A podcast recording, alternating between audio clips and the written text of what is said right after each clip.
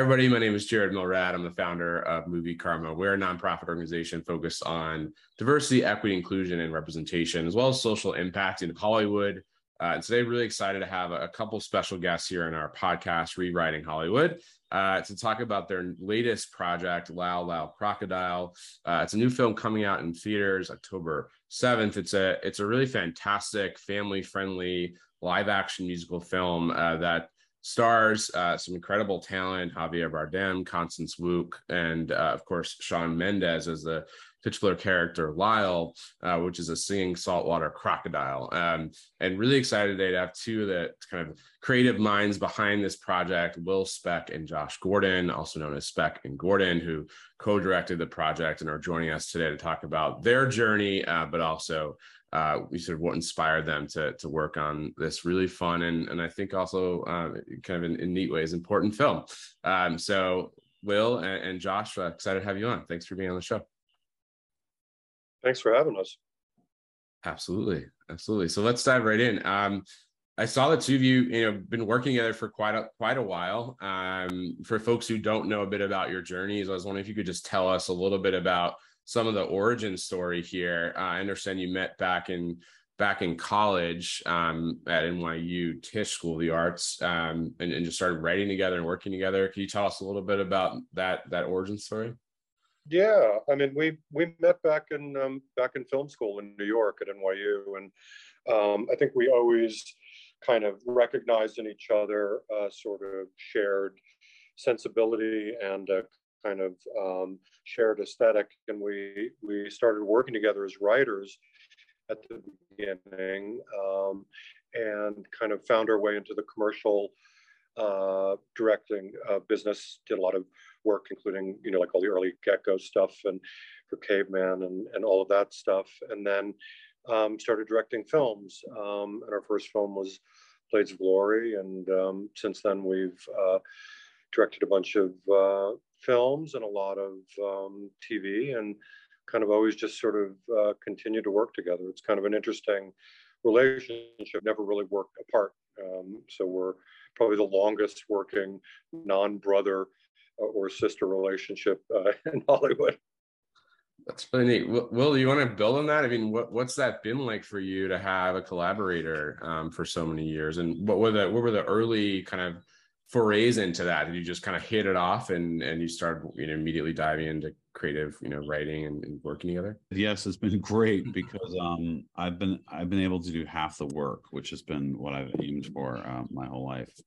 Um, no, I mean you know it's it's it's actually you know we talk to other directors all the time that always say how lonely it can be directing and how you know it's nice to be able to have somebody some creative partner and a lot of people find that in their producing partners or their writing partners and directing they take sort of as its own lane. But i think um, what josh and i share is really unique and special and i think you know we just have a lot of respect for each other and it feels like we're still growing and we're still able to do new things and um, try different genres out and um, there's just a core trust there. So i think it's been really great yeah, and what's been the process like? Um, you know, as you've moved on with your career, you, you mentioned um, Josh. I think you mentioned Blades of Glory, but I imagine um, you know took some time to to get to be able to do, for example, your first feature, um, and to get to sort of earn the trust of the industry, if you will, to do that.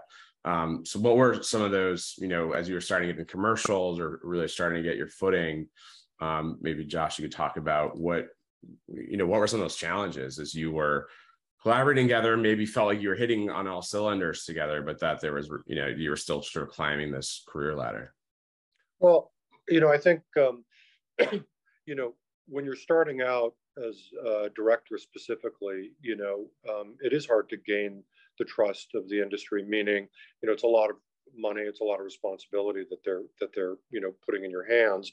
And i think we were very lucky in that the commercial industry when we started was very uh, healthy and kind of robust and you could you could start essentially small. You could you could work out your style. You could work out what what worked for you on set and you could you know, honestly, you know, work out your kinks. I mean, you know, not everybody's perfect, and you know, you have to kind of figure out how to conduct yourself and how to, you know, how to how to operate in this kind of weird professional environment. And we were able to do that in commercials, and so I think we did that for a couple years. And by the time we we got to direct our first film, it, it didn't feel like we were like first on set. I knew what we wanted, and we knew how to how to how to fight for what we needed, and we knew also how to kind of um, compromise when we needed. So that was those were important lessons I think we learned in the early days of commercials.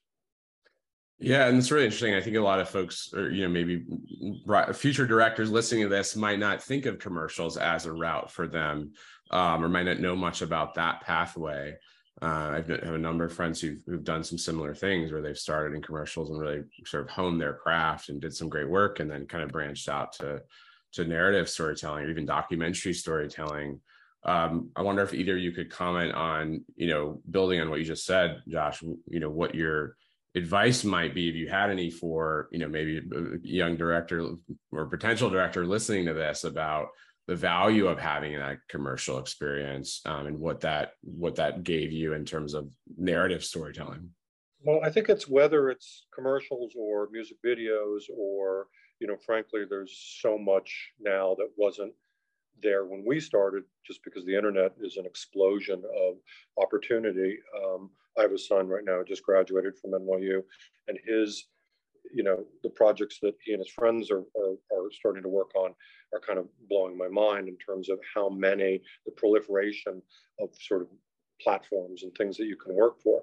You know, obviously, when you're first starting out, the budgets are extremely low. You're you're begging and borrowing to get these things made. I think the most important thing is not to turn too much down, like do work. You know, that was what was lucky about commercials was you can get into your own head oh this has to be the most perfect thing i've ever made and it represents everything that i want to say as a filmmaker.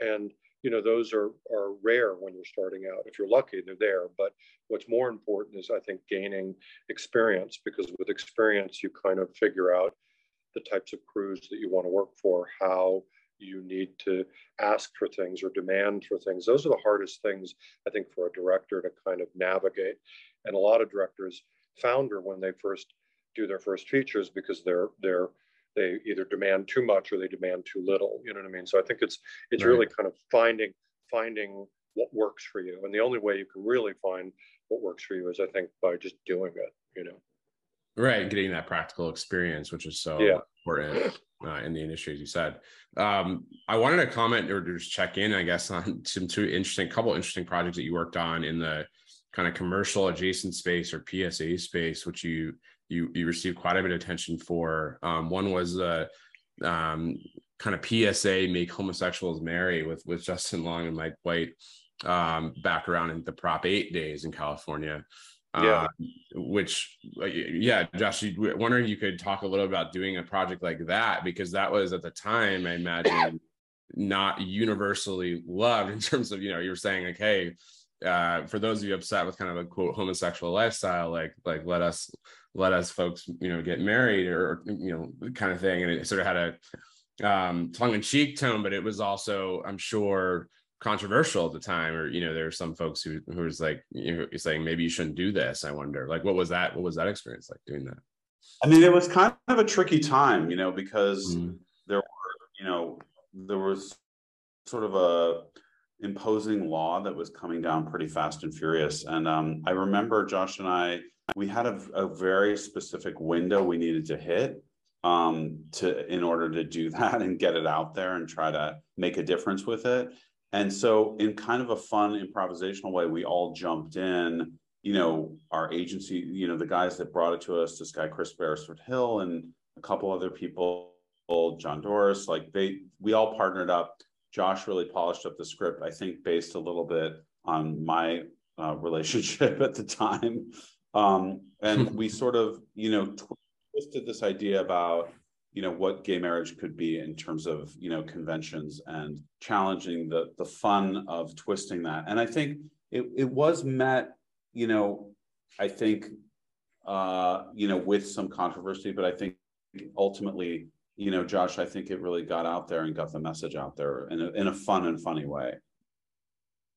Yeah, we find that mm-hmm. comedy, you know, oftentimes can disarm, you know, even critics, because ultimately you can recognize the point of that was every marriage is the same regardless of who you are. So uh, it's equally miserable for everybody. So, so yeah, I can sort of, that. that. was the comedic mm. premise. so I think I think anybody ultimately, even if they're angry about it, can recognize the truth of that.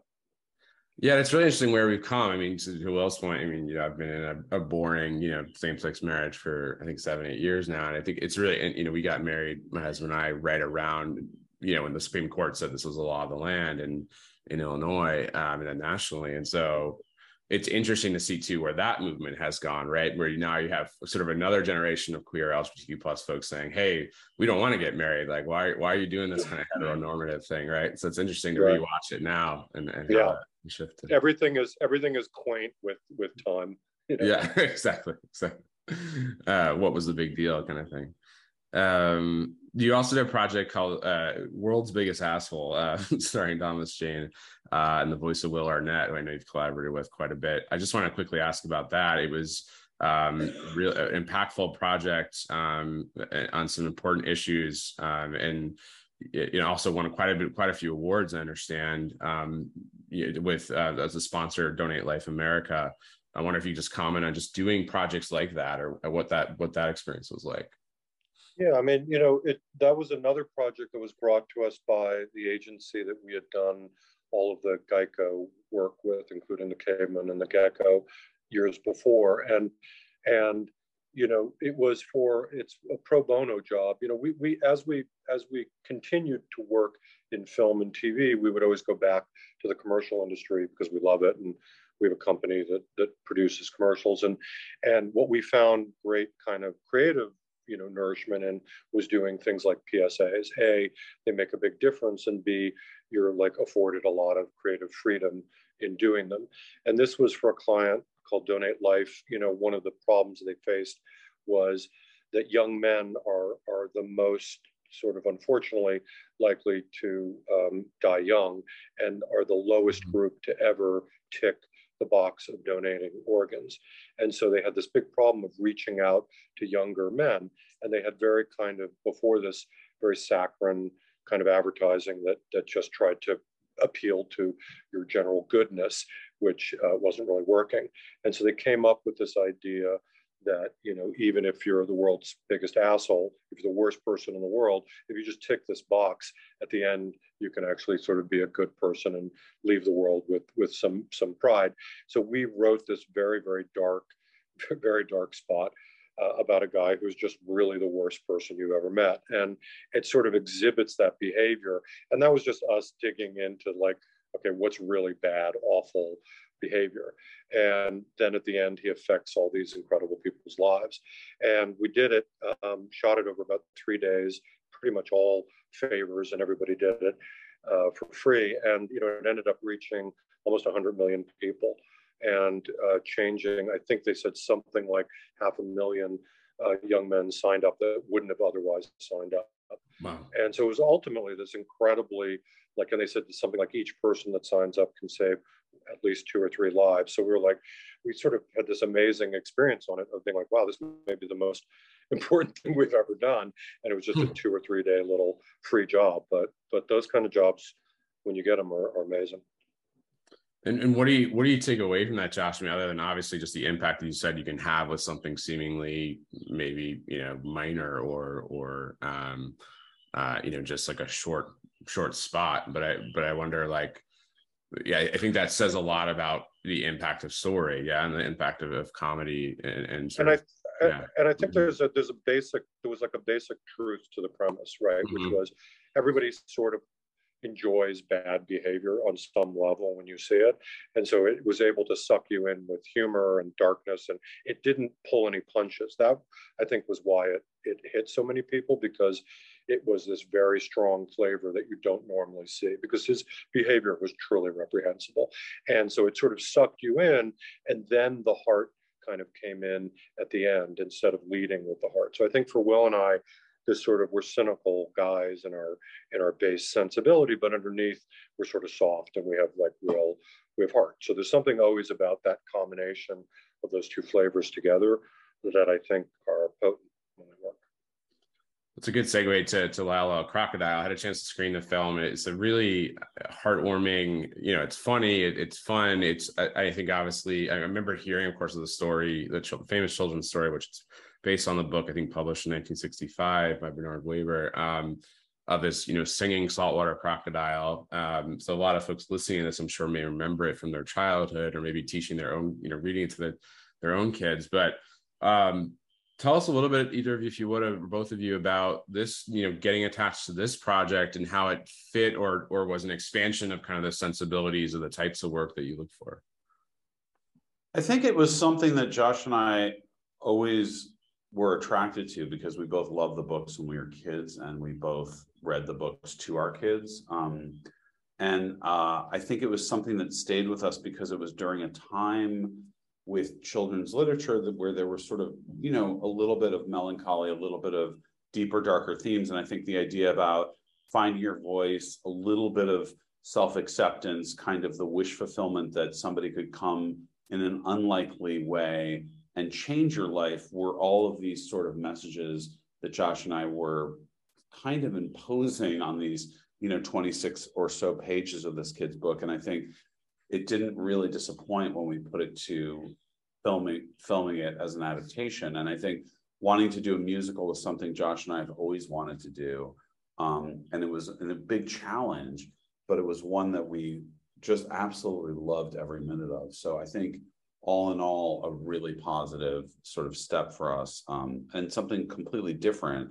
But as you said, we tried to bring some comedy into it and some heart into it. Um, and a little bit of undercurrent of darkness in Javier's character, just because I think that's sort of the elements of our work that seemed to be always. Right. Yeah. And, and Josh, and I want to build on that, but I mean, there's certainly um, there's certainly a lot of themes here, you know, around courage, around friendship, open mindedness, but I think also just you know, we, the the sort of the the main you know young young kid in the character in the film, the main character there, he you know other than Lyle, he he sort of is struggling with I think you know anxiety and sort of living in a new community and new school and all, all those things that a lot of kids, um, probably anyone can relate to, but I think certainly as a young person, just sort of navigating those spaces when you feel different.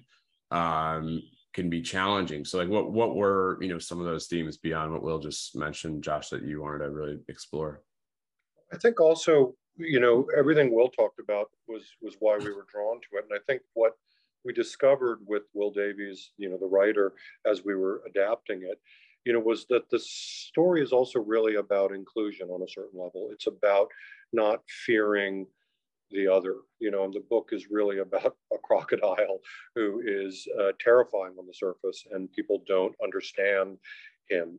And ultimately, by loving him, they unlock this beautiful soul and that soul kind of makes them all richer and better so i think that was something that was a theme that was coursing through the book like will said a lot of these books in the 60s treated children like adults but gave them a more sophisticated version of a child's book than like you know you know run with dick and jane or something you know it was very it was it dealt with things like melancholy and loneliness and and things like that. So I think I think that theme of inclusion was important to us. Yeah, it certainly was very present in in both you know both the stories that you based this this this film on, but also the film itself. Um, and that's an important theme, obviously, right now, uh, with most you know so much of the division that we see in our politics in our society. Um, wonder, you know, Will or, or, or Josh, if you want to talk a little bit about um, you know wh- where you see, think this is landing in terms of audiences. I know it hasn't been fully released yet, but in terms of the impact it can have on, or do you think it would have an impact on just you know to to Josh's point that the ability to be more open minded, to you know to extend a hand to someone who's or something that's different from you. Um, you know, what are some of the impacts you think this this could have more broadly, if if any, in some of those some of those themes? Um, I think, look, you always hope that your work can speak to people and that people impose some level of their own experiences and the potential for change into what you present to them. Do you know what I mean? Um, yep. You know, sometimes it's more pointed, like Josh was talking about in our PSA work. Um, but I think here, look, there's not a lot of there's a lot of joy in the movie, and there's a lot of you know elements of we hope in a kind of a light way about being other, about being different, and about having a chance to transition out of that energy by you know the relationship that they have with this crocodile. And i think if if some people pull that if some kids identify you know what i've felt a little lonely or it's not been fun for me to be in a new place and you know there's a light at the end of the tunnel. In in, in an easygoing way it feels like that would be great to see that there's some impact. I don't know josh if you want to build on that but.